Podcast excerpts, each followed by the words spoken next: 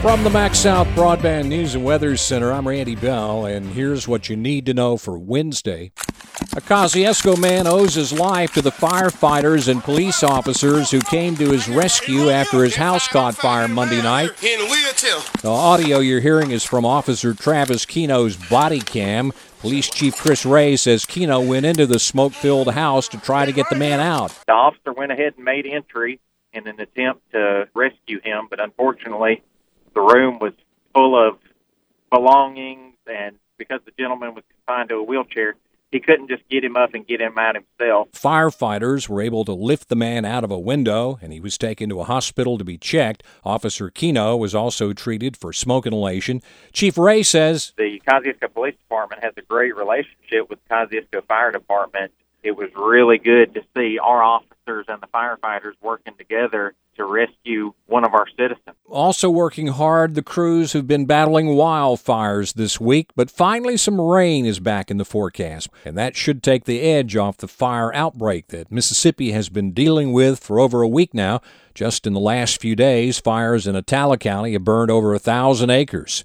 Emergency Management Director Danny Townsend says some wet weather is just what the doctor ordered. Yes, we're looking forward to the rain. It's in the forecast there. We hope it'll sort of put a damper on these fires. But Townsend says the ground is so dry that it's going to take more than just one rainstorm to provide any long lasting relief. It'll take care for a day or so, but the wind and the sunshine comes back out, and even though the ground may be moist and damp, the material on top of the ground is dried out it'll still burn. Gas prices continue to climb. That's coming up next. Red Redbud Insurance Agency, Mississippi's independent choice for home and auto. More options, more coverage, more savings. 662 289 9950. Call today. Gas prices across Mississippi jumped an average of almost 6 cents in the past week, but the increases locally were higher. AAA says its survey of gas stations shows the average price in Leake County climbing almost 14 cents to 326. Gas is up more than 12 cents in Attala County with an average price now of 316 and that mirrors the statewide average. In Neshoba County, drivers are paying an average of almost 317, an increase of about 8 cents since last week.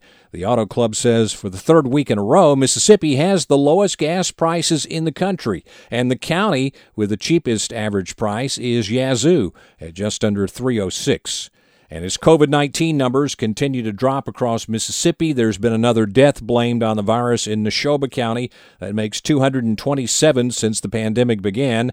That's more than twice the number of COVID deaths in either Leake or Attala counties. Find the latest news and weather online now at breezynews.com, kicks96news.com, and cruiser98news.com. From the MaxxSouth Broadband News and Weather Center, I'm Randy Bell.